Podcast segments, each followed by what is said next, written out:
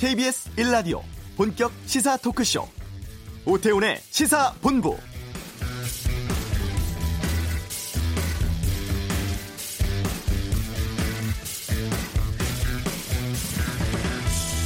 네, 오늘 어린이날이자 징검다리 연휴의 마지막 날입니다. 오전 발표를 보면 코로나19 신규 확진자가 추가로 3명 발생을 했죠. 이틀째 한 자릿수를 유지했고 신규 확진 3명 모두가 해외 유입 사례여서 어제 오늘 이틀간 지역 감염은 발생하지 않았습니다. 내일부터는 생활 속 거리두기가 시행되죠. 그동안 문 닫았던 시설들이 단계적으로 운영하게 되고 행사와 모임도 방역 지침 준수를 전제로 해서 허용됩니다. 사상 초의 온라인 계약 원격 수업을 했던 학교도 등교 수업 결정했습니다. 오는 13일 고등학교 3학년을 시작으로 해서 6월 1일까지 순차적으로 학교에 가는데요. 다만 정부는 코로나19의 종식을 의미하지 않는다면서 거리 두기 노력을 지속해달라고 당부하고 있습니다. 서서히 안정되는 것 같아 반가우면서도 이래도 괜찮나 싶어 걱정도 됩니다. 오태훈의 시사본부 잠시 후 이슈에서 등교 결정을 한 교육부 또 방역 전문가 차례로 연결해 코로나19 관련한 상황에 대해서 말씀 나누겠습니다. 2009년 쌍용차 사태 후에 11년 만인 어제 마지막 해고자들이 첫 출근을 했습니다. 권영주의 차차차에서 다루겠고요. 2부 정치와투 더불어민주당 박주민, 미래통합당 조혜진 당선자와 함께 지금의 정치 현안에 대해서 다양한 의견 듣도록 하겠습니다. 문화살롱도 이어집니다. KBS 라디오 오태훈의 세본부 지금 시작합니다.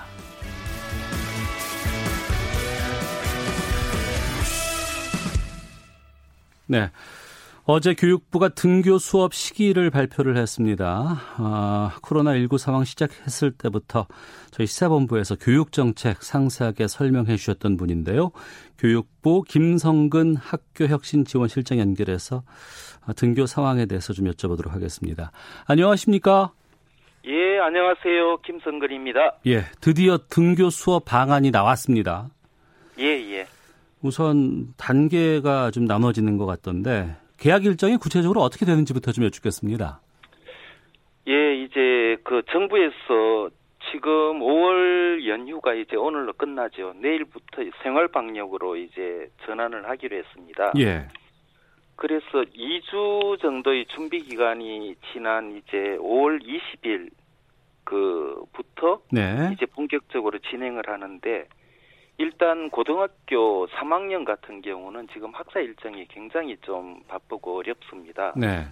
그래서 고3 학생하고 그다음에 이제 저기 농산어촌이나 이런 전교생이 한 60명 되지 않는 어. 그이 소규모 학교 예. 학생들을 함께 그 저기 일주 후인 5월 13일부터 우선적으로 일단 계약을 이제 등교를 시작을 하고요. 예.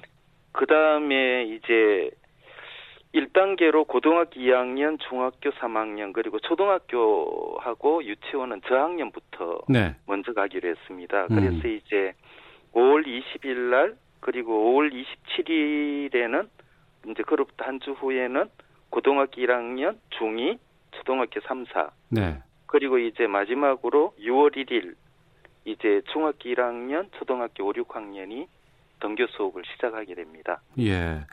그러니까 고등학교, 중학교는 고학년부터 차례로 계약을 하는데 초등학교는 저학년부터 먼저 시작되잖아요. 예, 예. 특별한 이유가 있습니까? 그 사실 저희가 이제 순차적으로 네. 등교를 시작을 한 이유는 그 한꺼번에 아이들이 올 때는 학교 밀집도가 너무 높아지는 어. 이유도 좀 있었습니다. 예. 그리고 이제 고등학교 3학년 아이들이 먼저 오게 된 거는 사실은 이제 교육적인 그 문제가 좀 있었고요. 음. 어, 지금 초등학교가 이제 저학년부터 먼저 하기로 했던 것은 초등학교 지금 1, 2학년 저학년 학생들은 긴급 돌봄 때문에 지금 점차 학교 나오는 아이들이 많아지고 있습니다. 네. 그래서 고학년부터 했을 때는 일단 이제 학교 밀집도 자체가 음. 좀그 커지게 되고 두 번째는 암만 해도 이 원격 수업이라는 이제 온라인상의 학습이 네, 네.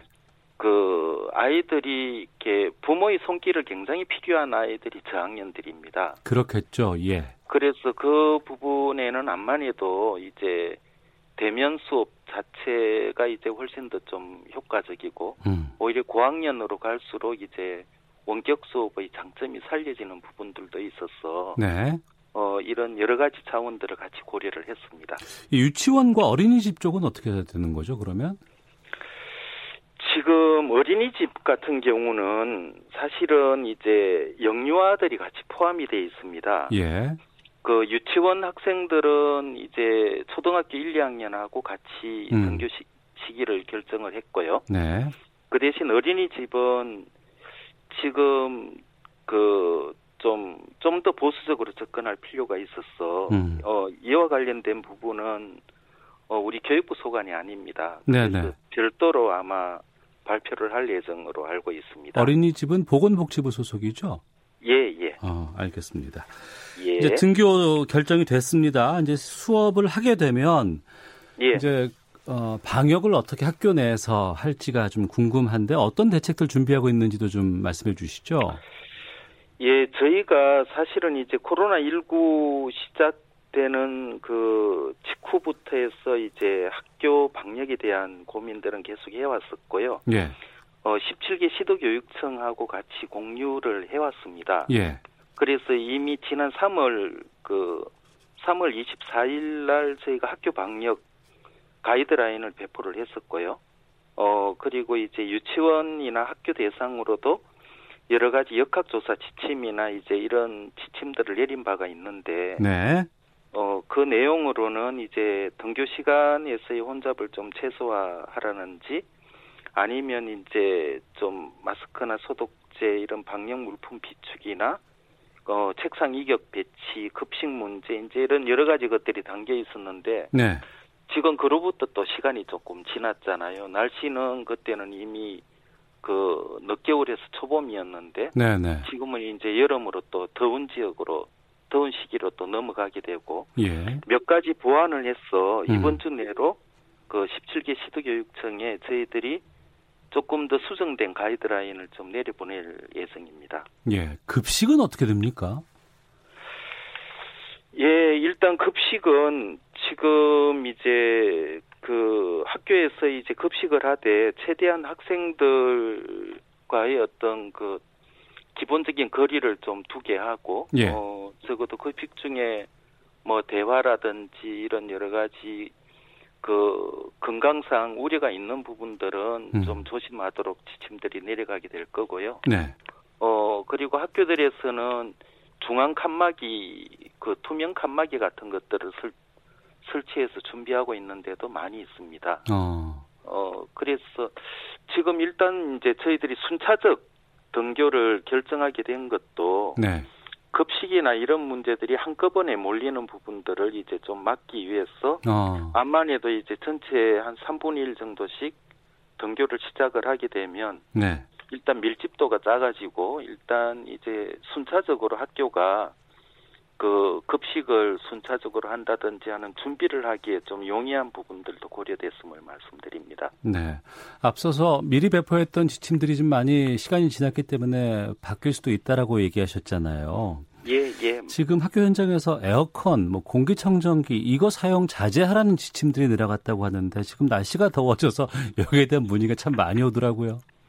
그렇죠. 그래서 이제 저희들이 그 담당자들이 사실은 이제 그 뭐 환기 전문가나 음. 그러면 감염 전문가 분들하고 만나서 어저께도 다시 이제 협의를 한 적이 있고 어 기본적인 것은 일단 더우면 에어컨 켜야 되겠죠. 그죠? 예. 근데 이제 그 전문가들의 이야기는 적어도 창문은 좀 열어놓고 어. 에어컨 트는 게 낫겠다. 예. 최소 이제 한 3분의 1 정도 좀 열어놓고 음. 에어컨을 틀면 어 전기료는 좀 많이 나가겠지만 예. 기본적으로 우려되는 감염의 여러 가지 문제들은 좀 해결할 수 있지 않겠냐. 음. 어, 이런 의견들을 좀 주신 바가 있습니다. 그래서 저희들이 어, 그런 여러 가지 사항들을 좀 반영을 해서 현장에 좀 실효성 있는 그리고 이제 정말 이렇게 감염 전문가들이 우려하는 부분들을 같이 좀 반영해서 나가려고 생각하고 있습니다. 네. 학사 일정이 지금 많이 바뀐 상황이 되지 않았겠습니까? 이제 예, 예, 그렇습니다. 수업 일수를 최대한으로 감축한 상황이고 지금 어떻게 방학이라든가 이런 것들은 어떻게 되나요, 이제? 사실 지금 이제 그 저희가 용어 정리를 하면 네. 3월 1일부로 이제 개학은 시작이 됐고요. 예. 아이들이 이제 학교에 그 모든 게 등록이 되고 음. 그리고 이제 3월 그 저희들이 4월 9일부터 온라인 계약을 시작을 했죠. 그죠? 예. 그래서 저희가 일단 이제 그 1주, 2주, 3주는 어 일단 방학이나 이런 휴업일을 좀 조정해서 당겨서 좀 그 하자. 예. 그리고 나머지는 수업 일수를 감축을 해줬습니다. 예. 그래서 사실 지난번 그 4월 9일 날 원격 수업 개학을 할 때 온라인 개학을 할 때 각 학교에서는 기본적인 학사 일정을 좀 조정을 해가지고 있습니다. 네.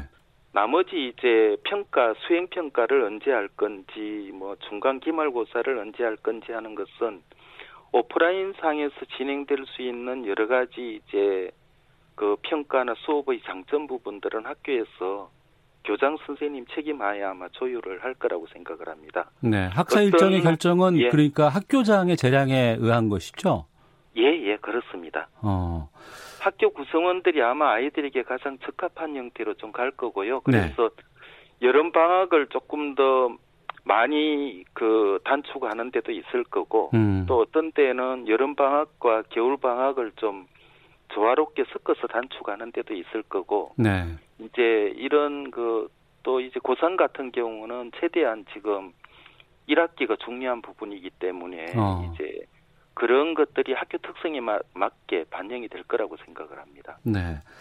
그래서는 안 되겠습니다만 가장 우려되는 것이 이 등교 수업 시작을 했는데 확진 환자가 나오는 경우가 아닐까 싶은데 그때는 학교에서 어떻게 대응하는 것에 대한 결정들이 나왔나요?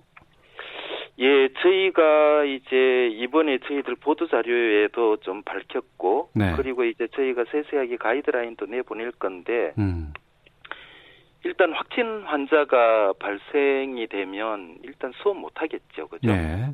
그래서 방, 그, 보건 당국과 저희가 이제 학교가 일차적으로 협의를 하도록 하고, 어, 그리고 이제 그 기본적인 결과가 나올 때까지는 사실은 이제 자가 격리로 전체가 같이 들어가야 될지 않을까, 음. 그 판단을 하고 있습니다. 그리고 그게 상황이 조금 더 심각하면 전체적으로 원격 수업 체제로 들어가야 될 것 같고, 네. 어, 그렇지 않으면 이제 방역 당국의 어, 여러 가지 역학 조사 결과에 따라서 네. 어, 전체적인 소독이나 그러면 그 등교 개시나 음. 아니면 이제 그 휴교나 휴업이나 이제 이런 여러 가지 판단들이 거기 따라서 진행이 될 것으로 알고 있습니다. 네. 청취자 7204님께서 예. 이런 좀 질문 주셨는데 의견입니다. 안전을 위해서 등교하는 학생들과 교사들을 대상으로 사전에 진단 검사 같은 것 할 계획도 있을까요? 라고 질문 주셨거든요. 예, 저희가 이제 여러 가지 이 문제에 대해서 이제 좀 고민을 하고 검토를 한 바가 있습니다. 네. 어, 일단 그 보건당국하고 계속 협의를 좀 하고 있는 것을 말씀을 드리고요. 예. 어, 워낙 숫자가 많아서 어. 어, 예, 예, 전체적으로 뭐 학생 전체를 놓으면 600명이 넘고 600만이 요지- 넘고 예, 예, 예. 600만이 넘고 그리고 교직원만 해도 어.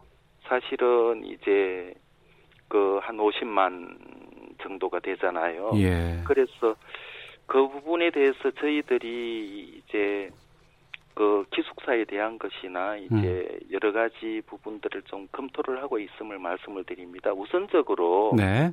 어 아직 이제 고3은 그 아직 이제 한 일주일 정도의 시간이 지금 있고 네. 어, 전체적으로 있는데 이게 어떤 정도의 필요성이 있고 이제 음. 그 실효성이 있는 부분에 대해서 이제 저희들이 판단을 할 것으로 말씀을 드리고 싶습니다. 네. 자가 진단 같은 것들은 가능하지 않을까 싶은데요, 보니까. 그래서 저희가 이제 지금 일주일 전부터 예. 어, 등교를 하게 되는 일주일 전부터 그 지금 저희가 이제 그 온라인 상으로 음. 가정에서 학교로 바로 보이는 보내는 네. 그 지금 자가 진단을 매일같이 일주일 전부터 일단 시작을 해서 등교 이후도 네. 계속 그 지금 하게 됩니다. 거기에는 음. 발열 증상이나 이제 온도 그다음에 이제 메스꺼움, 기침 이런 이제 여러 가지 추가적인 예. 그 감염 전문가들의 의견들도 같이 정상에 포함이 되고 예. 그런 증상이 있는 그 학생들은 즉시 이제 좀 중지를 시키고 음. 바로 이제 그 방역 당국이나 보건 당국과 같이 해서 네. 검사를 받든지 그렇게 조치를 하도록 계획돼 있습니다. 알겠습니다. 예, 우려스러운 예. 점들이 많이 있어서 뭐 질문들도 좀 드렸습니다만 이 우려가 아, 크게 뭐 문제 없이 잘 해결되고 또 우리 학 생들이 학교로 잘 돌아갈 수 있기를 좀 기대해 보겠습니다. 오늘 말씀 고맙습니다. 예, 예, 고맙습니다. 예, 교육부의 김성근 학교혁신지원실장 연결해서 말씀드렸고요. 또 어, 연휴 끝나고 내일부터는 생활 속 거리두기가 시작됩니다. 어, 뭐 경제라든가 뭐 여러 가지 좀 힘든 부분들 때문에 이게 좀 필요하다는 입장도 있고 하지만 아직은 좀 시기상조라는 입장도 공존하고 있는 상황입니다. 한림대 강남성심병원 감염내과 이재갑 교수 연결해서 좀 이 생활 속 거리두기로 바뀌는 것에 대해서 의견 좀 듣도록 하겠습니다. 안녕하십니까? 네, 안녕하세요. 예. 우선 최근에 지금 코로나19 지금 그 확진 상황은 어떻게 보고 계세요? 어, 일단 뭐 지역사회 내에서 발병하는 확진자 수가 많이 준 거로 생각해서 안, 조금 뭐 안정은 된 거로 생각은 되고요. 예. 다만 아직도 그 원인이 불명한 지역사회 감염 숫자들이 일주일 동안 많지는 않지만 계속 보고가 되고 있는 상황이라서 네. 국내에서 실제로 정말 그 지역사회 감이 완전히 좀 잠잠해졌는지에 대해서는 조금 더 고민이 필요하고 또 음. 모니터링할 수 있는 수단들이 좀 개발되지 않을까 지금 고민을 하고 있습니다. 네. 생활 방역으로 바꾼다라고 얘기를 했다가 이 방역이라는 얘기가 완전히 이 거리두기를 끝내는 것 같아서 생활 속 거리두기 이렇게 이름을 지금 어, 붙인 것 같아요. 네. 어, 여러 가지 상황 때문에 정부에서는 생활 속 거리두기로 이제 바꾸기로 했는데 이 감염 당국에서 방역 당국에서 보시기에는 이 결정에 대해서 어떤 의견 주실 수 있을까요? 일단 뭐 감염병 전문가로서는 좀 신중하게 갔으면 어땠을까 생각이 좀 사실 드는 거거든요. 네.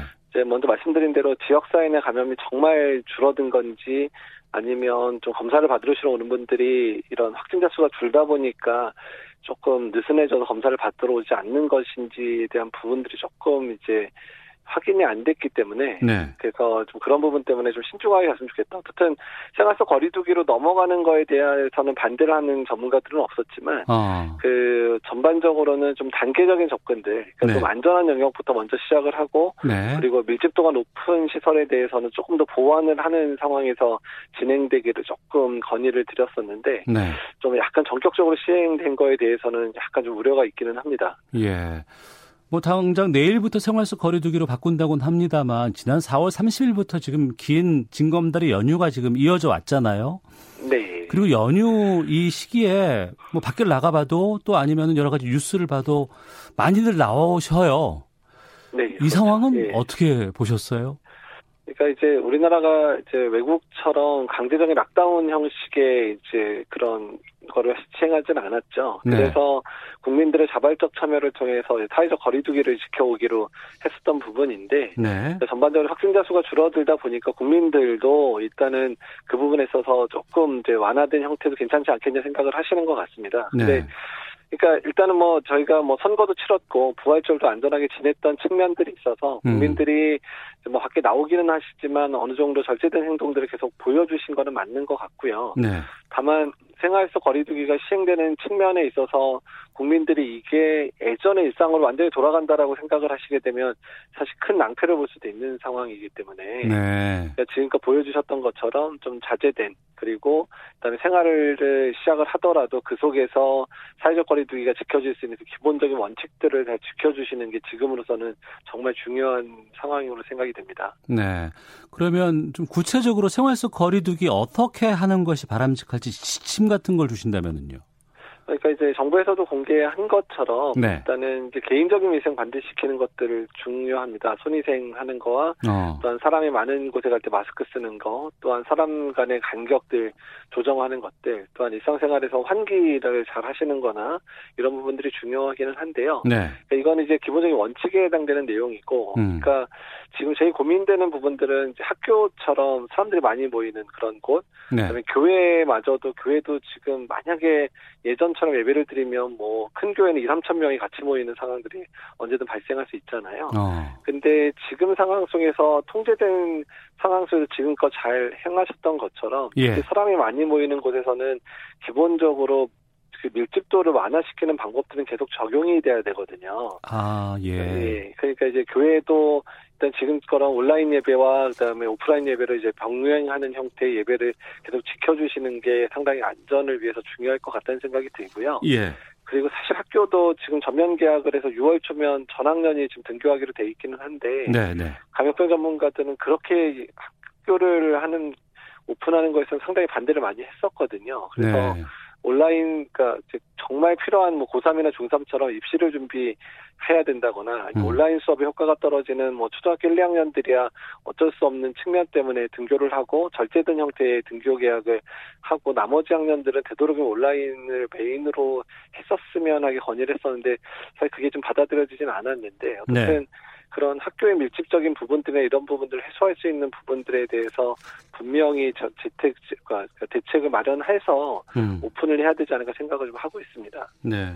그 말씀을 들어보니까 지금 교회라든 가 학교라든가 그러니까 밀집된 공간에서 함께 있는 것은 아직도 안 된다고 말씀하실 수밖에 없네요, 그러면. 그렇죠. 왜냐하면 지역사회 감염 자체가 완전히 끝났다라고 하는 상황들이 되지 않는 상황에서는 예. 이렇게 완전히 오픈할 수 없거든요. 왜냐하면 만약에라도 아직도 감염된 분들이 지역사회에 남아 있다면 음. 한두 명이라도 그분들이 그런 밀집된 공간 안에서 같이 생활을 하게 되면 네. 어, 집단 발병이 언제든 벌어질 수 있기 때문에 음. 그런 부분을 우려해서 말씀드린 부분이죠. 네. 그 외에도 좀 걱정되는 부분이 더 있으세요?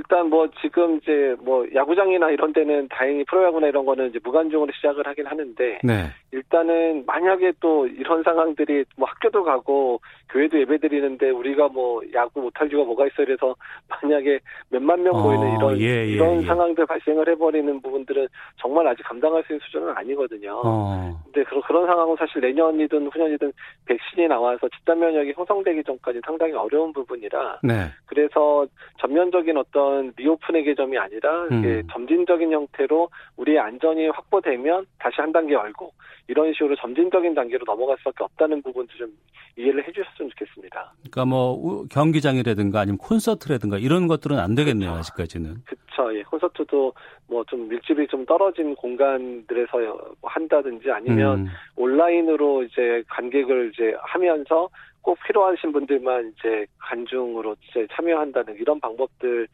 좀 더 좀 창의적인 방법들을 동원해야 될 상황이고요. 네. 그래서 일상, 그러니까 정말 예전에 우리가 누렸던 그런 일상으로 가기엔 아직 준비가 안 됐다고 생각하시면 좋을 것 같습니다. 네. 등교 수업하기로 결정은 났습니다. 그럼 학생들이 어떻게 이렇게 학교에서 생활하는 게 바람직하다고 보세요? 어, 일단 이제 학교 안에서의 마스크 착용 잘 해야 될 것 같기는 하고요. 네. 그다음에 지금 상당히 이제 날씨가 더워지는 게 사실 저 걱정인데 어. 환기를 잘 하는 상황, 환기를 잘 하고 수업을 들어야 그나마 이제 학교 안에서의 감염도 막을 수 있거든요. 예. 그래서 그 부분도 좀 환기를 잘 시킬 수 있게 노력을 해야 될 것 같고 어. 또 학생들도 식사할 때 요새 뭐 칸막이나 이런 것도 설치하긴 했지만 네. 식사 시간에 어떻든 입을 이제 마스크를 벗고 해야 되는 상황이니까 그렇죠. 그래서 식당 안에서의 밀집도도 좀 완화할 수 있게끔 그 학년별로 좀 식사 시간을 많이 조정을 해서 조금 다, 다 함께 모이지는 않도록 한다든지 아니면 학교 뭐 그 교실에서 먹게 한다든지 아니면 좀 도시락 좀 싸갖고 나가서 야외에서 그냥 먹고 들어오는 것도 뭐 여러 가지 음. 방법들 밀집도를 낮출 방법이 있으니까 네. 그러니까 일부는 식당, 일부는 교실, 일부는 뭐 외부에서 먹든지 이런 식으로 좀 조정을 해주시면 어떨까 이런 생각도 하고 있습니다. 네. 많은 전문가들이 가을에 2차 유행 있을 수도 있다라고 경고를 했었어요. 이건 예. 왜 그런 겁니까? 어, 일단 지금 이제 각국에서 환자가 많이 발생했다고 하더라도 네. 그러니까 집단 면역이 형성될 정도로 많은 환자가 발생한 국가는 없거든요. 아. 이제 우리는 예, 이제 우리나라도 마찬가지죠. 우리나라도 지금 한 만여 명 발생을 했으면 전 인구의 뭐 엄청난 적은 숫자인 데다가 아마 네. 면역도 검사를 진행을 해도 뭐 이제 전체 확진자 수가 많이 나오겠지만 아마 2, 3% 정도밖에 감염되지 않았을 거거든요. 네. 그러니까 전 국민의 한 90% 이상이 아직 감염이 안 된 거기 때문에 음. 이게 만약에 이제 북반구에서 유행이 좀 잦아들고 남반구로 갔다가 남반구의 유행이 다시 우리가 인플루엔자 유행하는 것처럼 뭐 가을이나 겨울쯤에 북반구로 다시 유행 상황이 이제 올라올 수도 있다고 생각이 들기 때문에 네. 그러기 때문에 그때 다시 뭐 재유입이 되고 재유행이 된다 그러면 또 많은 분들이 감염이 될 수밖에 없는 상황이어서 그래서 대개 감염병 전문가들은 지금 당장의 생활 속 거리두기 이후에 환자 수가 일시적으로 증가되는 상황들도 고민하고 있고요. 네. 또한 동안 이제 가을철 또는 겨울철에 대규모 환자 발생에 대한 부분도 준비를 해야 된다고 얘기를 하고 있습니다. 네, 그 말씀은 집단 면역 체계가 완성되지 않거나 아니면 백신이나 치료제가 나오지 않는 상황으로는 결코 과거의 코로나 19 이전으로 돌아갈 수는 없다는 말씀이네요. 그런 거죠. 그러니까 뭐 바이러스가 정말 사스 때처럼 알아서 사라져주지 않는 이상에서는 아. 어떻든 우리의 삶의 모습들이 한동안은 계속 주의를 하면서 살 수밖에 없다는 걸 얘기하는 겁니다. 예. 어제 중대본에서 2차 유행 대비해서 호흡기 전담 클리닉 운영하겠다고 발표를 냈습니다. 이거는 네. 왜 나온 건가요? 그 사실 저희가 이제 두 달 전부터 이 얘기를 사실 했었는데 지금 준비 시작하는 게 너무 늦은 감은 있는데요. 네. 그러니까 저희가 지금 보통 우리가 감기 걸려서 호흡기 증상이 있으면 호흡기 감염 증상이 있으면 대부분 동네 의원에서 지금까지 진료를 받아왔잖아요. 그랬죠. 근데 이제 이게 지금 코로나가 이런 감기 증상으로 나타나다 보니까 어. 코로나 환자를 진단하기에는 의원급 의료기관들의 시설이나 또한 안전 문제 때문에 진단하기가 좀 어려운 부분들이 많았습니다. 상당히 네. 위험하기도 했고요. 예. 그래서 예. 우리나라가 선별진료소를 설치해서 외부에다가 이제 진료소를 설치하는 방법들을 동원해서 진료를 했잖아요. 네. 근데 이제 이게 뭐 일시적으로는 선별진료소 치료를 활용할 수 있긴 하지만 이제 일상적인 상황에서 코로나가 감기 증상으로 나타난다면 의원급 의료기관들에서 이런 환자들을 진료를 해주셔야 전반적인 의료 전달 체계가 이제, 주, 이제 좀 부담을 줄일 수 있는 측면들이 있거든요. 어. 그래서 이제 전향적으로 의사협회에서 이 부분들을 찬성하시고 또 질병관리본부나 보건복지부에서 의견 제시한 부분에 있어서는 긍정적으로 생각은 하는데 네. 다만 이런 시설 지원이나 이런 분들의 비용이 많이 들기 때문에 어. 전폭적인 지원을 분명히 해주셔야 될 것 같습니다. 예, 그 말씀은 그러면 지금 감기 증상이 있다거나 좀 열이 난다거나 이런 분들은 의원으로 바로 가면 안 되겠네요. 그러니까 지금도 마찬가지인 거죠. 왜냐하면 어. 코로나 환자가 섞여 있을 수 있으니까 예. 당연히 이제 그런 일단 전화를 먼저 하셔가지고 증상에 대해서 의원 그 의료기관 의원급 의료기관 상의를 해서 음. 만약에 이게 선별료가 필요하시다고 생각이 되면 1339 통해서 선별료소로 가셔야 되는 거고요. 네. 일단은 증상 자체가 그호흡기 감염병이 아니라고 생각되면 의원급에 방문해서 진료를 받을 수 이런 거죠. 알겠습니다. 네. 자 말씀 여기까지 듣도록 하겠습니다. 고맙습니다. 예, 감사합니다. 예, 한림대 강남성심병원 감염내과의 이재갑 교수였습니다. 아, 최낙정님께서 모두 조심해서 행동해야겠네요라고도 의견 보내주셨습니다. 이 시각 교통 상황 듣고 헤드라인 뉴스까지 살펴보고 오도록 하겠습니다. 교통정보센터 김민희 리포터입니다. 헤드라인 뉴스입니다. 국내 코로나19 확진자가 3명 늘어 누적 확진자 수는 총 1,804명으로 집계됐습니다. 신규 확진자 3명 모두 해외 유입 사례로 확인됐습니다. 전 세계 코로나19 사망자가 25만 명을 넘어섰습니다. 내일부터 생활 속 거리두기가 본격 시행되는 가운데 이것이 코로나19의 종식을 의미하지 않는다며 거리두기 노력을 지속해달라고 정부가 당부했습니다. 세계 지도자들이 현지 시간 4일 코로나19 백신과 치료제 개발을 위해 74억 유로의 지원을 약속했습니다. 일본 정부의 코로나19 관련 긴급사태 선언 연장으로 경제 손실이 23조 1천억엔, 우리 돈으로 약 265조 원에 달할 것이라는 전망이 나왔습니다. 지금까지 라디오 정보센터 조진주였습니다.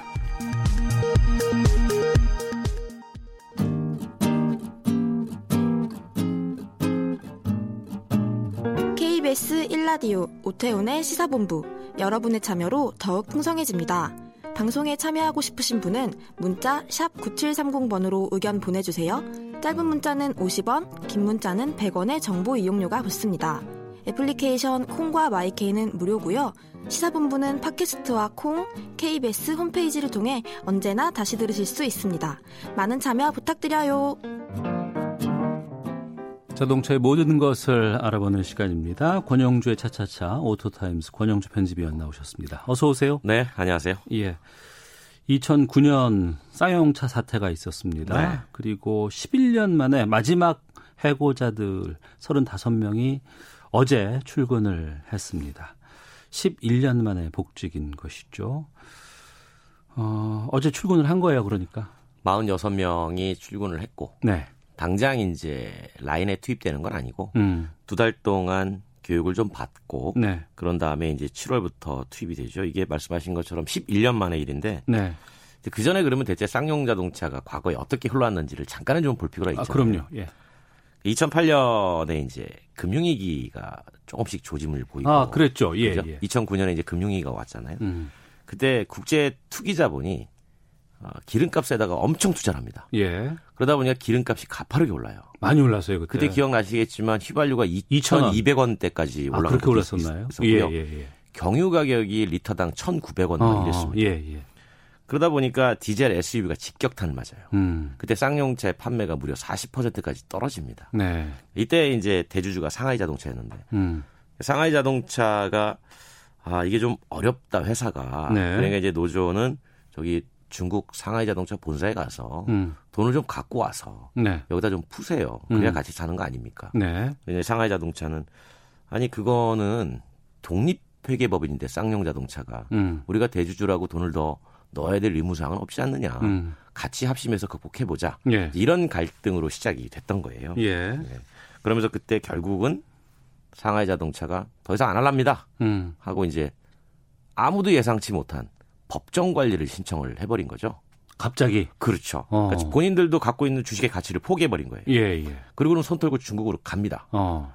그러고 나서 이제 법원이 기업회생 절차에 들어가니까 예. 살릴까 말까를 음. 정부가 쥐게 됐었고 네. 정부가 이거 살려야 되겠다라고 음. 할때 이제 구조조정이 전제가 됐던 거고 어. 그때 이제 2,600명이 구조조정 대상에 올랐고 예. 그 중에 이제 무급휴직, 희망퇴직 다 하고 결국은 980명이 음. 정리해고가 되고 이제 77일 동안 이걸 반대했던 노조가 파업에 들어갔던 게 이제 쌍용 자동차 그 당시의 상황이었죠. 그 이후에 해고는 살인이다라는 얘기를 참 많이 했었고 예. 많은 노동자들이 또 아, 극단적인 선택을 하기도 했었습니다. 그렇죠. 예. 그런데 이제 11년이 지난 지금에 와서야 이제 복직이 이루어지는 거예요. 네네. 어. 그러니까 그 인도의 마인드라가 그 이후에 네. 대주주로 다시 올라서면서 상하이는 가버렸고 상하이는 이미 뭐 다 갔고요. 음. 그다음에 이제 에, 법원이 기업 회생 절차를 개시를 했고 네. 그러면서 어, 회사가 부채가 좀 정리가 되니까 이제 새로운 대주주로 이제 마인드 음. 마인드라가 오게 되죠. 네. 마인드라가 오면서 그런 얘기를 합니다.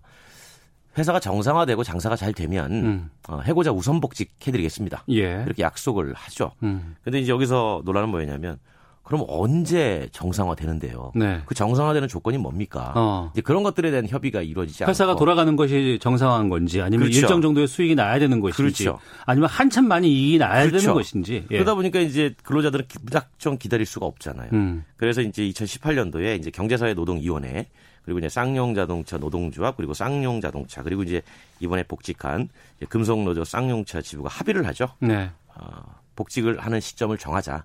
그래서 이번에 이제 복직을 하게 된 겁니다. 네. 그것도 벌써 1년이 훌쩍 지났군요. 그렇죠. 2년 보니까. 가까이 됐죠. 어. 네. 그러면 지금 쌍용차의 상황이 좀 조, 좋아지면 참 좋을 것 같은데 어떻습니까? 네 근데 이제 그 복직이 된 거는 근로자의 문제이긴 한데 예. 어, 지금 코로나19로 자동차 자체가 워낙 직격탄을 맞고 있잖아요. 예. 지금 쌍용 자동차 상황이 녹록치는 않습니다. 음. 왜냐하면 어, 수출만 해도 제가 조금 전에 방송 전에 잠깐 말씀을 드렸지만 어, 거의 한 80% 가까이가 떨어진 상황이에요. 쌍용 자동차가. 쌍용차의 수출 지금 네, 실적이. 예, 예, 예. 아. 그러다 보니까 막상 현장에 들어가도 공장 가동이 중단될 수도 있다라는 거예요. 예. 그러니까 이제 그 문제에 대해서는 이제 지속적으로 어. 이제 해결책을 모색을 해봐야 되는 거죠. 예. 그러니까 복직 약속은 지켜졌고 물론 네. 시기는 좀 많이 좀 예, 예, 예. 지났습니다만 근데 이제 회사가 잘 돌아가야 되는데 이 코로나19라는 특수 때문에 특수성 때문에 상당히 좀 힘든 상황이네요. 그렇죠. 그나마 이제 그나마 쌍용 자동차가 조금 다행스러운 점은 네. 그 전체 생산에서 수출보다 내수 비중이 월등히 높다라는 점이에요. 어. 근데 내수 시장은 아직 괜찮으니까 예, 예. 그래도 조금 기대를 걸어볼 수 있는 부분이 있는 것이고. 어. 이제 하지만 이제 지금 인도의 마힌드라 대주주가 원래 돈을 투자를 하기로 했었는데 네. 인도가 셧다운이 됐잖아요. 아 그러네요. 예. 네, 그래가지고 예. 원래 한 5천억 정도로 투자하기로 했었어요. 어. 근데 인도가 셧다운되면서 마힌드라가 갑자기 힘들어집니다. 음. 그래서 마힌드라가 5천억 투자를 철회를 하죠. 어 그러면 큰일 아닌가요? 네, 그래서 철회를 하고 400억만 지원을 해줍니다. 10%도 안 되네요. 그렇죠. 그래서 예. 지금 쌍용 자동차도 어떻게 해서든지 자체적으로 외부에서 자금 조달을 해서 어. 신차 개발 비용을 충당을 해야 되는 그런 상황인데 예. 코로나가 터진 거예요. 어. 그래서 조금 조금 위기가 생각보다 파동이 좀 크게 올 것이다. 음. 그런 일들이 예, 흘러나오는 것이고 이런 상황에서 이제 어쨌든 근로자가 복직이 됐으니 음. 그 이번만큼은 노사가 좀 합심해서 갈등 없이 위기를 극복해야 되지 않느냐 이런 주변의 조언들이 흘러나오는 겁니다. 네. 11년이 지났습니다. 당시에 네. 뭐참 많은 그 뉴스들이 쏟아져 나오기도 했었고 또 노동자들이 너무 힘들기 때문에 네. 여러 기저기에서 좀 도움의 손길도 좀 보태려고 했던 기억도 나는데 어, 좀 돌아봤을 때 좀 이 쌍용차 사태가 남긴 교훈 같은 걸 우리가 좀 받아야 되지 않을까 싶어요. 저도 이제 그 당시 77일 옥새 파업할 때, 네. 어, 뭐 거의 공장 주변에서 한 살다시피 했었거든요. 음. 그 극렬했던 장면들을 저도 다 봤고, 네, 예. 지금 떠올려 보면 사실 우리가 이제 보통 회사와 근로자라고 얘기를 하면 이제 근로자는 일만 하면 되고 뭐 회사는 경영 잘해서 월급만 주면 된다. 이렇게 생각을 하잖아요. 이런 관계가 이제 다시 정립될 필요성이 있다라는 게 일종의 교훈이라면 교훈이겠죠. 음. 왜냐하면 이제 쌍용차 문제는 제가 잠깐 말씀드렸지만 국제유가에 투기가 몰리면서 기름값 올라간 게 가장 큰 원인이었어요. 예. 어, 이 때문에 이제 SUV 판매가 줄었고 디젤 SUV가 직격탄을 맞았고 그러니까 이 상황에서 노조는 대주주에게 어, 돈 갖고 와라라고 음. 요구를 했던 거고 그 대주주는 아니 쌍용차는 그 엄연한 회계상 독립법인인데 왜 우리에게 추가 투자를 요구하냐? 아, 우리가 협심해서 위기를 극복하자 네. 이런 메시지를 던졌는데 여기에서 이제 충돌이 일어난 거죠. 음. 그러니까 대주주가 손 털고 떠나버린 겁니다. 그 당시에. 그래서 이게 노사가 무조건 충돌하는 것이 아, 이게 현실적으로 어, 좋은 것이냐라는 점을 되돌아보면 충돌보다는 머리를 맞대야 되는 게 훨씬 더 음. 합리적인 방안이다라는 교훈을 심어준 거죠. 그러니까 노사 문제를 누가 풀어주는 게 아니라 음. 노사 스스로가 풀어야 된다라는 거예요. 예, 예. 근데 그때는 누군가가 풀어주기를 바랬거든요. 음. 근데 결국은 누군가가 풀어주지 못했어요. 네. 그렇기 때문에 지금 와서 돌이켜 보면 아 노사 문제는 바깥에서 푸는 게 아니라 결국은 안에서 음. 안에서 노사가 머리를 맞대고 풀어야만 되는 거구나 이런 교훈을 남긴 거죠. 네. 하지만 노동자 입장에서는 또 11년을 이 회사를 위해서 기다린 거 아니에요? 그 그렇죠. 힘든 시간을 보내면서 그만큼 네. 이 회사에 대한 또 애정도 많이 좀 있는 분들이기 봐야죠. 때문에 네. 어, 여러 가지 것들을 좀 고민해 봐야 될 것 같습니다. 근데 지금 이렇게 코로나19 때문에 상황이 좀 안 좋아서 또 위기를 겪으면 어떻게 되나요, 이게? 심각해지죠. 어. 그러니까 이제 뭐 그럼 또 이렇게 나오겠죠. 또 싸울 거냐? 음. 아니면 또 노사 합의로 위기를 극복해 갈 것이냐 이런 네. 점인데 지금 한 가지 우리가 참고해야 될 점이 한국 GM 군산 공장이 음. 작년에 폐쇄됐잖아요. 재작년에. 예, 예. 자동차 우리나라 산업 역사상 음. 공장이 문 닫은 게 그게 처음입니다. 음. 그리고 쌍용 자동차가 예전에 어려울 때보다 지금은 체질이 많이 좋아졌어요. 그렇기 때문에 네. 현명하게 극복을 해야 된다는 말씀밖에 드릴 수밖에 없는 거죠. 알겠습니다. 자, 권용주의 차차차 오토타임즈 권용주 편집위원과 함께했습니다. 고맙습니다. 감사합니다. 예. 잠시 후 2부 정치 화투 있습니다. 여야 의원 두 분과 함께 최근의 정치권 상황 짚어보고요. 또 하재근의 문화살롱도 이어집니다. 멀리 가지 마시고요. 잠시 후 2부에서 뵙겠습니다.